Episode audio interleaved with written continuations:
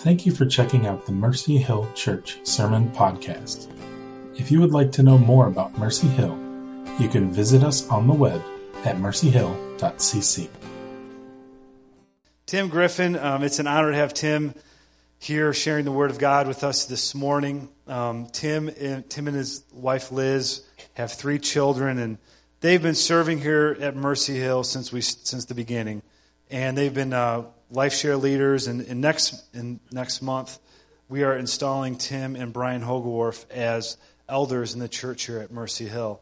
And so Tim will be is is now he is he's working and serving and to make decisions for the church and praying together. And I can just say as we meet together, um, Tim and, and Brian, myself, and my dad, we meet together, and as we pray and call out to God for, for your lives and for this church, it is just a it's just a phenomenal time together.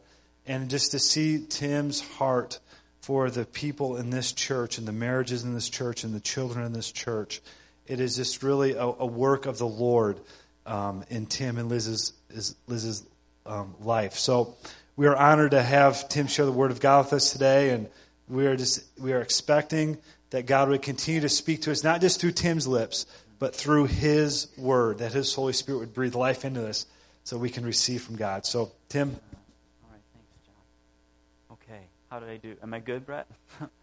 okay there's like a wire down my back, and there's this thing on here, and I don't know how it all works, but somehow it does. Okay.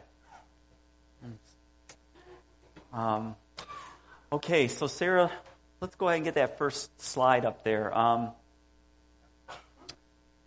you know, I was listening to the prayer, and I was listening to the prayer for Austria today. I was listening to some things Larry was saying, and in a nutshell, um, that's the message that I feel like God's laid on my heart as He was as he was helping me just pull things together in a relatively short amount of time, pull things together. So my prayer is that the Lord, the Holy Spirit, will decipher all of the, the things that maybe are not so organized and bring them to your ears and to your heart. Um, so we're gonna we're gonna go through some things. But as I was listening to those prayers and those those words today, I kept hearing the word formalism, and uh, and there is a there's a bondage in formalism. There's a bondage in legalism. There's a bondage in our lives prior to knowing the Lord Jesus, and sometimes even after we come to know the Lord Jesus. There's a danger in a false gospel of living out our lives under the bondage of formalism. And there is freedom in Christ. So today, as you're here, we're here to be freed by Christ, to proclaim that we are freed by Christ, and then to continue on being freed by Christ. We need to live that way. Um, so the message basically is that you can leave now if you'd like to, but um, but I'd like to unpack a few things. One of those would be that we want to go the extra mile. You know, this, I, I, just kind of tell this going the Elam extra, or going the Mercy Hill extra mile. I work at Elam, so. So uh, it's a great thought, isn't it? I, I, mean, I like this thought. It's a, it's a great motto for life. Um, lots of businesses use it. We can hit that next slide, Sarah. Um, you know, a lot of businesses use pictures like this to go the extra mile. Next slide is another business that's used the extra mile kind of idea. You know, going the extra mile, it's not just braving the current. This is inspirational stuff. We could even have a new motto for Mercy Hill, maybe, Johnny. Instead of, you know, down to earth, maybe Mercy Hill. It's the church that goes the extra mile. Maybe that's where we should go with this. I mean, who can argue with that? But right now, as inspirational as it is, um, you may be feeling differently. Um, you may be feeling like I feel a lot of times, which is like, hey, look, I'm not even in the race. Or, okay, I'm in the race, but um, all I can see are the backsides of everyone that's running in front of me. Um, how can I go the extra mile when I keep getting stopped along the way, or I can't keep my shoes on, or my shoes keep falling off, or you know the road's flooded? How can I go the extra mile?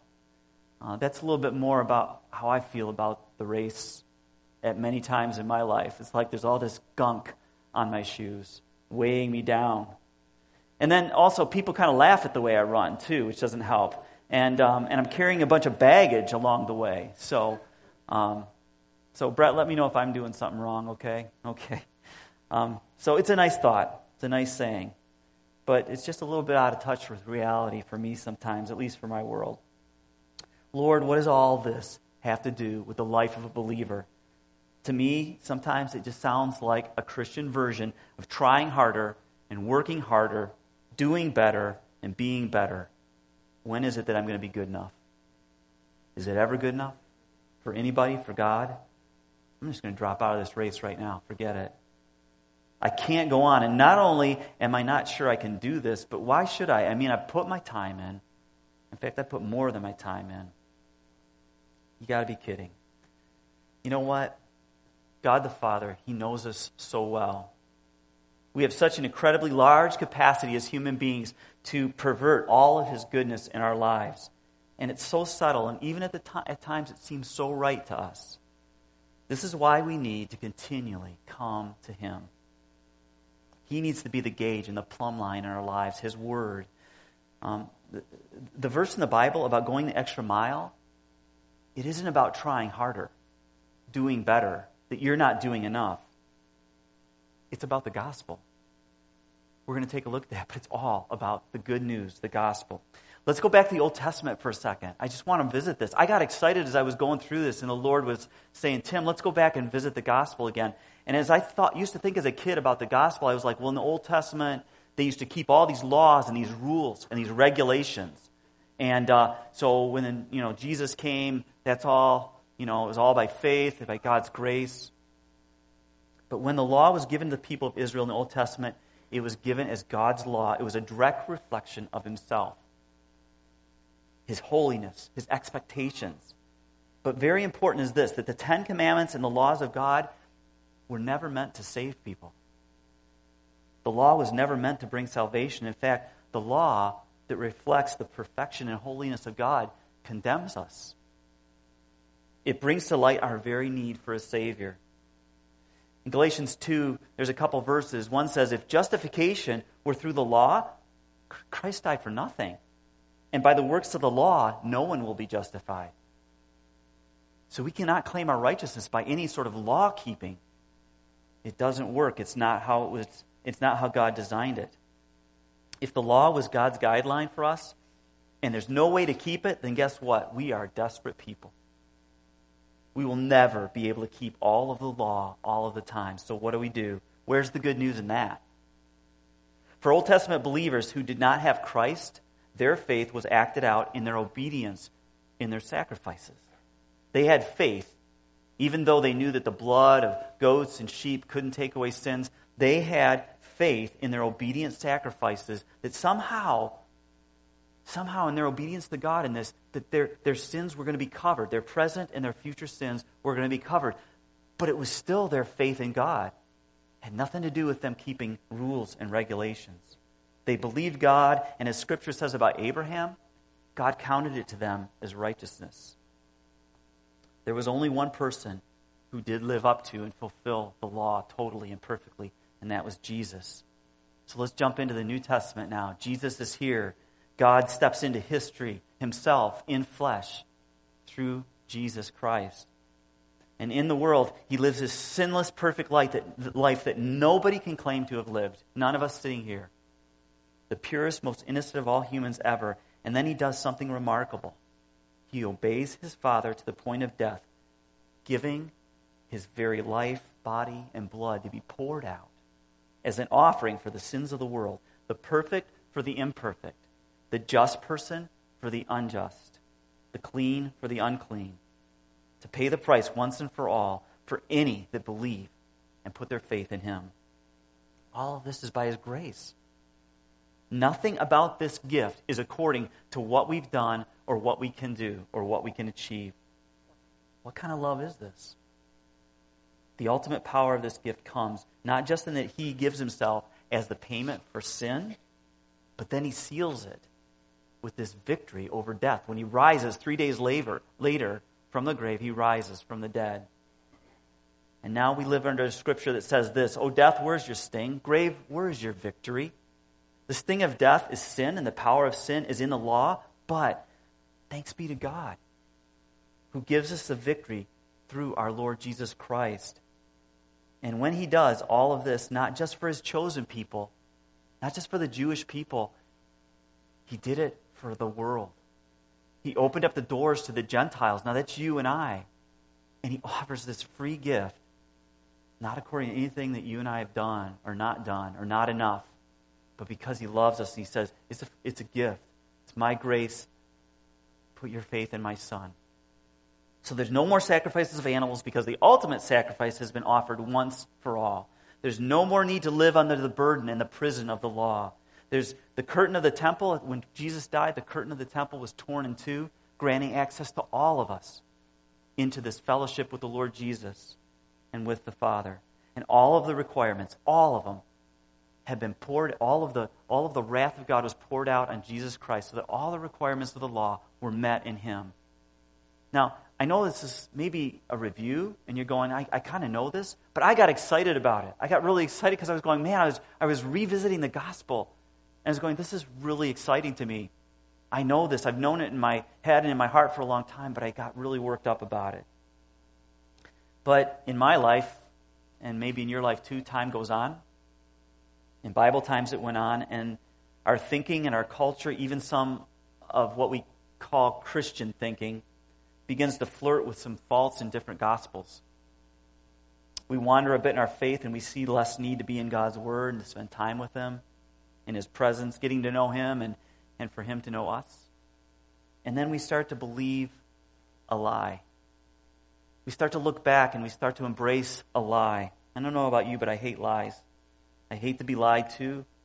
And I've lied my life, so that makes me a liar, I guess. But I still hate it. But lies are the enemy's food and pleasure.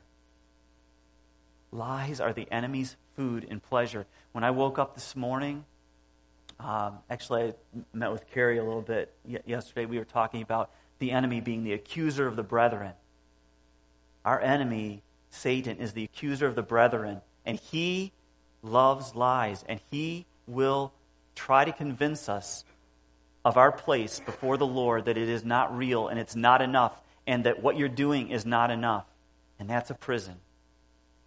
And it's a lie, and it's not a true gospel. When I woke up this morning, he was knocking at my door, he was like, What are you doing? What, what, are, you, what are you doing at Mercy Hill this morning? Just going to preach. And he laughs at me. And peace that I'd had all week about what's going to happen this morning was gone all of a sudden because he's whispering in my ear, You're not good enough. You haven't done enough. Remember all the stuff that you have done? What are you doing up there? You can't share this message. I threw it right back in his face. You see, the enemy takes the good news of the grace and mercy of Jesus and he perverts it. He wants us to add to it and he throws it, our past sins in our face and he accuses us. He's really good at this. And now the church in the New Testament is faced with a lie that's so powerful and that threatens the very foundation of the church. So, just like a pig that goes back to the mud after he's been cleaned up, the people of God who accepted the grace of God by faith, they started to embrace this, this, this great gospel of Christ and the freedom from the condemnation of sin under the law. They now start to believe that though they began the journey by faith, they now need to do something to continue their life with God. It's almost like saying to God, who is the very author of our salvation, hey, thanks God for getting me started. Uh, the gift of Christ, that's great and all, but uh, you know, I'll take it from here. Um, now I'll take it from here. I'll, I'll get back to the laws and the religious regulations of the Jewish people that help me kind of measure and account for my righteousness, my goodness. I'm going to go back there because that's comfortable. I can see that. I can measure it. I want to be able to measure my goodness and my righteousness. I, am not comfortable being totally in your hands, oh God. I'll, I will now live life by my own efforts, good works, and my own strength. You got me started, God. But I'll take it from this point on. Paul, when he wrote Galatians, he was in anguish over this church. He felt as though he had helped to birth them into spiritual life through the good news of Jesus and his sacrifice for sins and the perfect fulfillment of the law. But somehow, there were some in that church that wanted to go back, or who perhaps believed in others that were stirring up the idea that Christ was all good and well, but they needed to continue in their observations of religious rituals and feasts and days and months and celebrations. That they needed to do something for their salvation, and they needed to do something from the, the maturing and the sanctification as well before they could measure up somehow before God. And Paul vehemently opposes this idea coming into the church. If there's any inkling of this in your own life, perhaps you were raised in a legalistic background or a family where, where things were measured so much, your spiritual life was measured so much by what you did, right and wrong, that you have a hard time seeing your standing before the Lord as, as free and righteous through Christ. You have a hard time seeing yourself as righteous. But, but God doesn't look at us without looking at us through his Son, Jesus Christ. And when he looks at us through Jesus Christ, he looks through the blood of Jesus and the death of Jesus and the resurrection, and he sees righteousness. You are, you are not just pretending to be righteous, you are declared righteous. And it is a reality that frees us. I just want to pray for a second. Lord Jesus, as we read these scriptures in Galatians, Father, I ask that you would take away any formalism, take away and free us from our own minds of, okay, we're going to read God's word now. Let's get through this because time's ticking away. But Lord, I ask that your Holy Spirit would help us see the freedom that you deeply desire for your people. Jesus' name, amen. In Galatians chapter 3, it says this. And, and I'm going to throw a bunch of verses at you, so listen good and listen quickly with your hearts as well as your ears, because this is important stuff. Your freedom, your very freedom is at stake here. Not just your beginning with Christ, but your continuing with Christ. He says this, O foolish Galatians, who has bewitched you? It was before your eyes that Jesus was publicly portrayed as crucified. Let me ask you only this Did you receive the Spirit by works of the law or by hearing with faith? Are you so foolish? Having begun by the Spirit, are you now being perfected by the flesh? Did you suffer so many things in vain, if indeed it was in vain? Does he who supplies the Spirit to you and works miracles among you do so by the works of the law or by hearing with faith? Moving on, he says in verse 10 For all who rely on the works of the law are under a curse. If we rely on the works of the law, we are under a curse. For it's written, Cursed be everyone who does not abide by all things written in the book of the law and do them. Now it's evident that no one is justified before God by the law, for the righteous shall live by faith. But the law is not of faith. Rather, the one who does them shall live and has to live by them verse 23. Oops, sorry. Verse 13, let me go on. Christ redeemed us from the curse of the law by becoming a curse himself for us. For it's written, Cursed is everyone who is hanged on a tree, so that in Christ Jesus the blessing of Abraham might come to the Gentiles. Awesome. Came to us, so that we might receive the promised Spirit through faith. Now we'll go to verse 23. Now, before faith came, we were held captive, prisoners, under the law, imprisoned until the coming faith would be revealed. So then, the law was our guardian until Christ came, in order that we might be justified by faith. But now that faith has come, we are no longer under a guardian. For in Jesus Christ, you are all sons of God through faith. For as many of you as were baptized into Christ have put on Christ, there is neither Jew nor Greek, neither slave nor free, neither male or female, for you are all one in Christ. And if you are Christ, then you are Abraham's offspring and heirs according to the promise. And that makes us jump down to verse 6. And he says, Because you are heirs, or because you are sons, God has sent the Spirit of His Son into your hearts, crying, Abba, Father. Abba is a, an interpretation for Abba is, is daddy. Abba, Father, the God of all creation, that we have this privilege of saying to God, our Father, the author of salvation, Abba. We are granted that privilege not because we've kept rules and regulations and laws, but every single day, from the moment we have, we have jumped across that line of faith and, and put our faith in Lord Jesus, every single day we live this out. Abba, Father.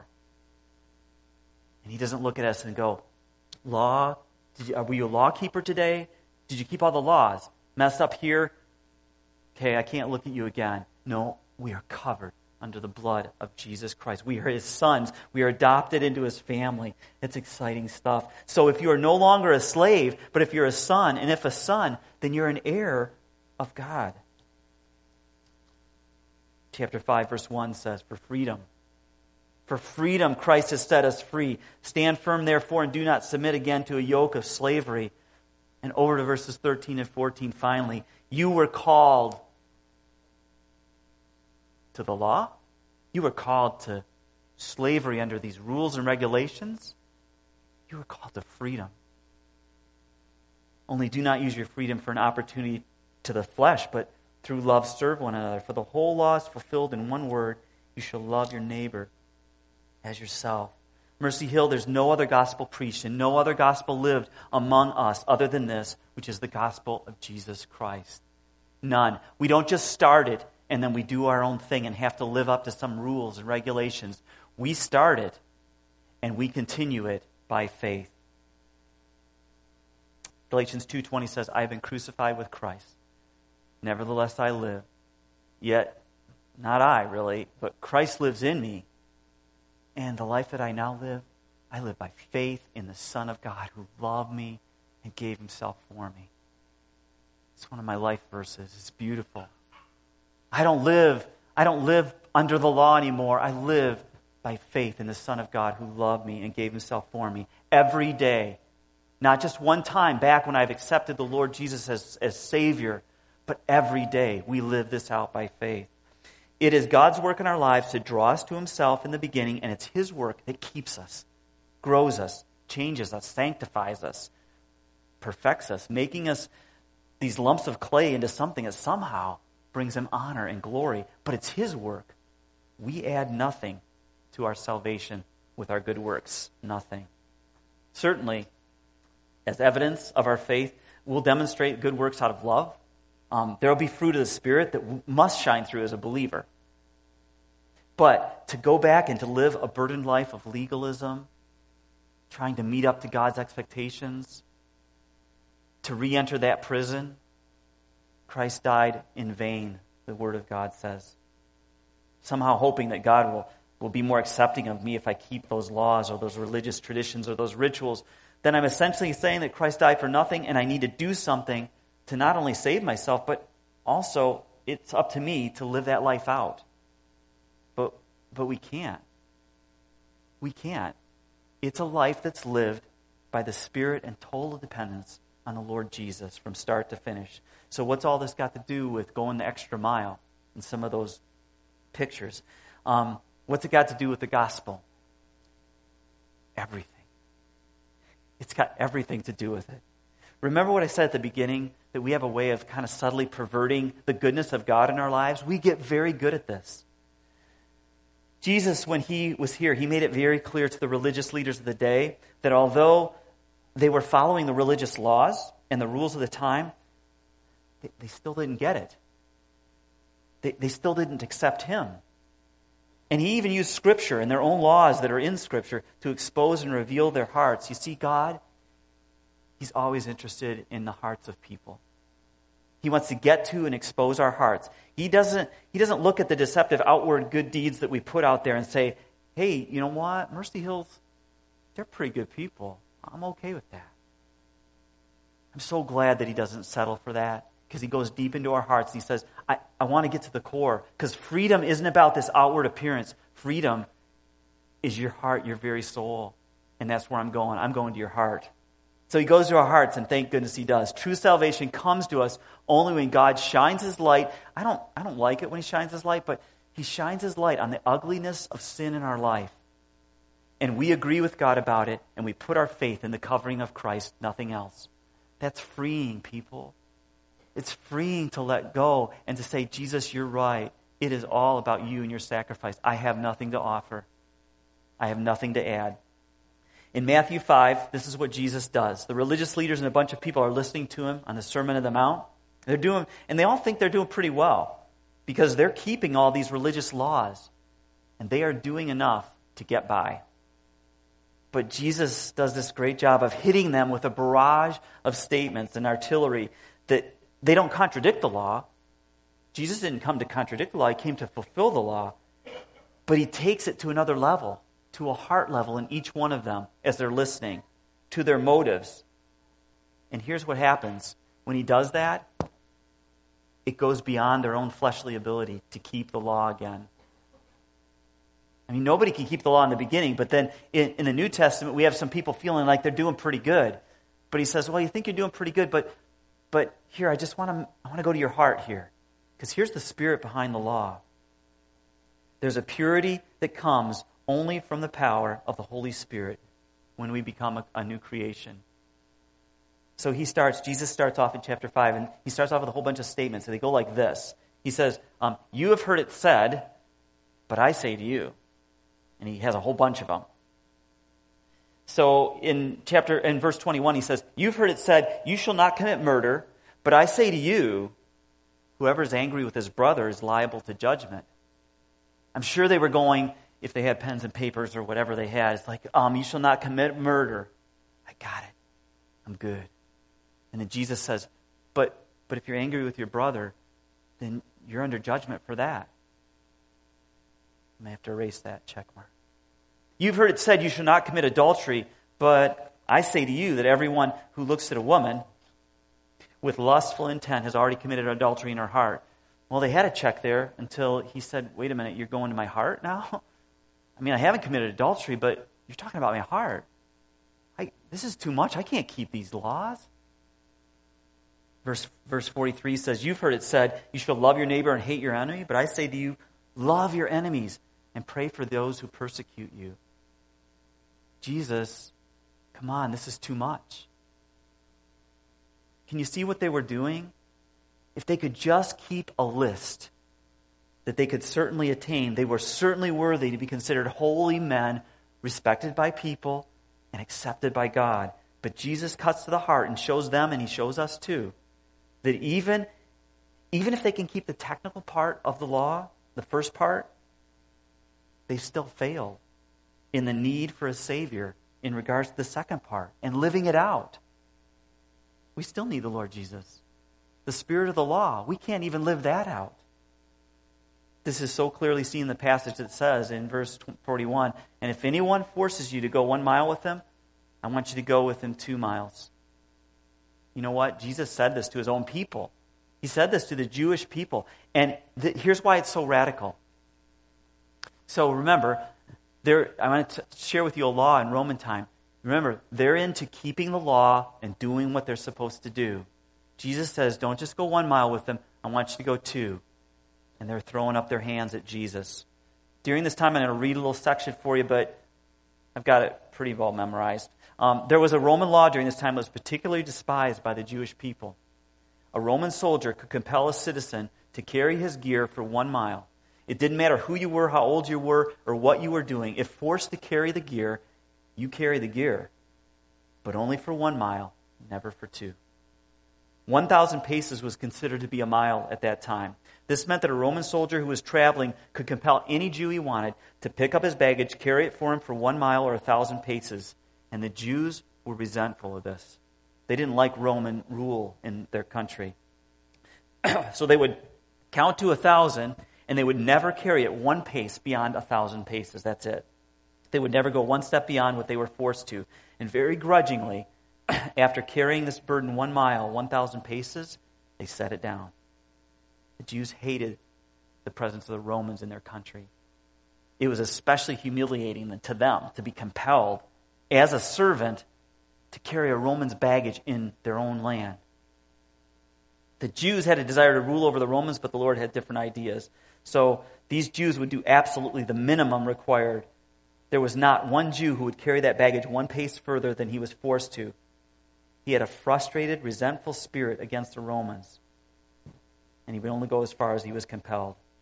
But they kept the law, didn't they? But to go the extra mile cheerfully reveals a brokenness. It demonstrates a spirit of submission, not to the Romans, but to the Lord. This is something that we can't produce in our own flesh. We could not only keep the Ten Commandments and all those things, but in the New Testament, we see Jesus saying, not only can you not do that, But for your daily life, you can't do that either without me. Your freedom is in me from start to finish. no wonder the Jews started to hate Jesus. He was born in a manger, not a palace. He was not a king in their view. He claimed to be the Son of God, but did nothing to free them from the rule of the Romans. And instead, now he suggests that they not only submit to the one mile law, which they hate, but they actually but that they actually offer voluntarily, freely, and with a good attitude, a submissive spirit to go an extra mile. He shook their world up. So Jesus calls us to go that extra mile, not grudgingly, but freely, even looking for that opportunity. It was an issue of our heart before the Lord. It wasn't another rule to follow. It would have been easy, wouldn't it, if they'd just gone, hey, um, thank you, my wife.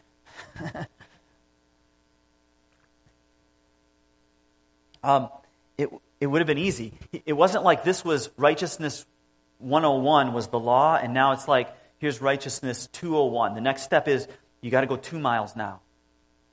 Because I can see some of the Pharisees already going, hey, um, I'm going one mile, we do that. Okay, we've done our thing. All right, Jesus, you're talking about two miles. I'll do two miles. Okay, I'll do it. I'm not happy about it, but I'll do it. No, the point isn't isn't that Jesus wants us to go two miles. The point is, is he's looking for a change of heart. And guess what? That change of heart doesn't come without the Lord Jesus working in our lives. So you may have come to a place in faith in your life at some point where you were freed from sin. You were freed and you became a son or a daughter of Jesus Christ. And then somewhere along the line, you decided that now I have to do all the work. I've got to do all the effort. I've got to work harder. I've got to be better, do better, and be more for people, for God. It's a false gospel, and it's a burden we were never meant to bear. From beginning to end, it's by faith in Jesus Christ. You know, uh, m- many years ago, uh, our whole family was, you know, uh, much younger, okay, many years ago. Isaac and Josiah and I, uh, Sarah, we can go ahead with that first slide. We, uh, we all went into a race, okay? Yeah, nice shorts. And, uh, and so Isaac had wanted to do this, this 5K, and, and I wanted to do it with him. And um, go ahead to the next slide, and you can see him there in the mix with everybody. You can see his size waving at us there. Go on to the next one, Sarah. There we all are. Actually, Josiah ran this year. Next slide. There we are coming across the bridge at the finish line. I'm kind of hanging back a little bit. I, you know, I'd, I'd like to say that's because I'm trying to make him look good. But next slide. There's the finish line. Next slide. This is me making sure my pulse is still working. And that's Liz. This was actually out of the newspaper. Somebody had caught this picture. That's Isaac making it across the finish line. And then his last picture there of a, of a medal. Is Isaac here? but he's downstairs.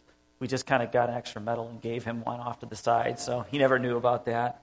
Um, he didn't actually win one, so it was a participation medal. You know what? Isaac just needed me to, to go alongside of him. Um, I could have run on ahead. Uh, I could have lost patience with his pace. I could have walked, making him look bad because he's given everything he's got and I'm just walking along.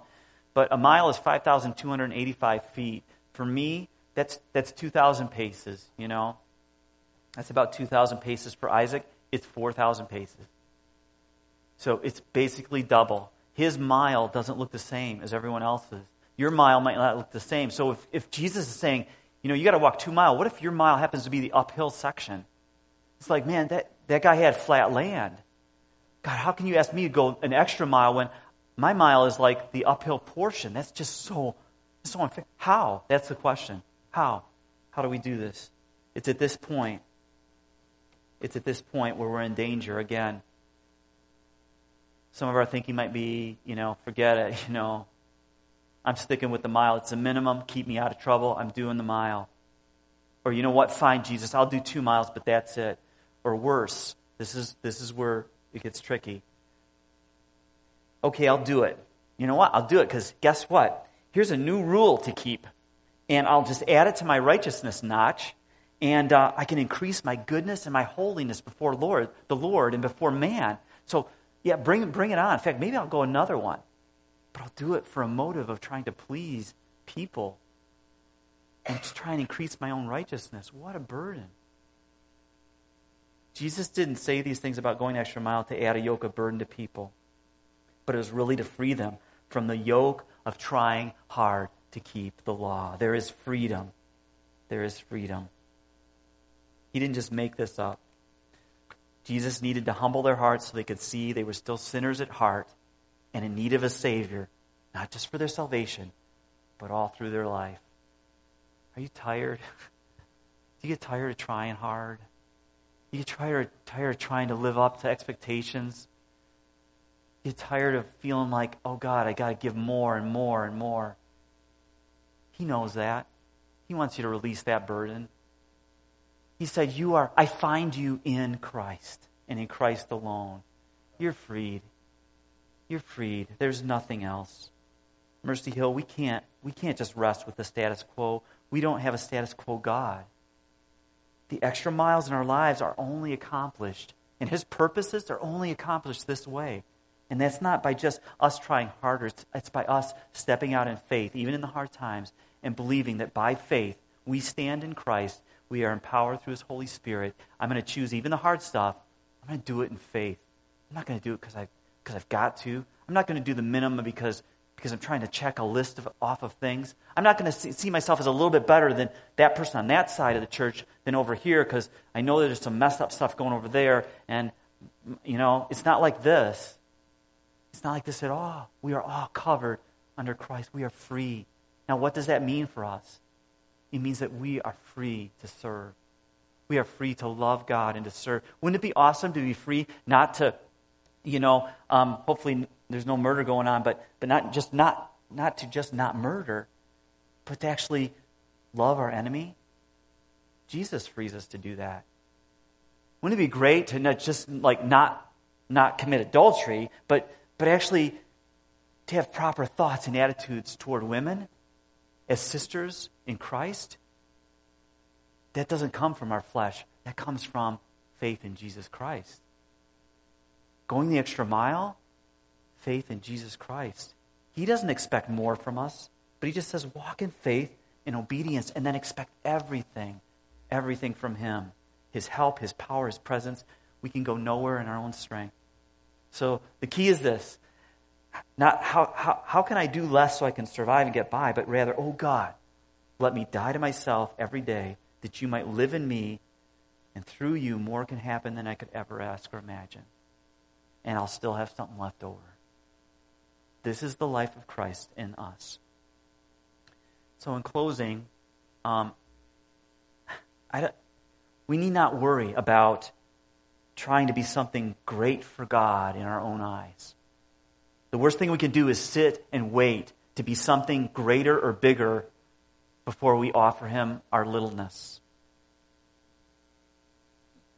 Take the smallest steps of faith each day. Offer God the little things in His name, and in faith, He will accomplish eternal things. Mercy Hill, Munster, the world, this community here is waiting for all of us, freed in Christ, to come before Him and be released into his service.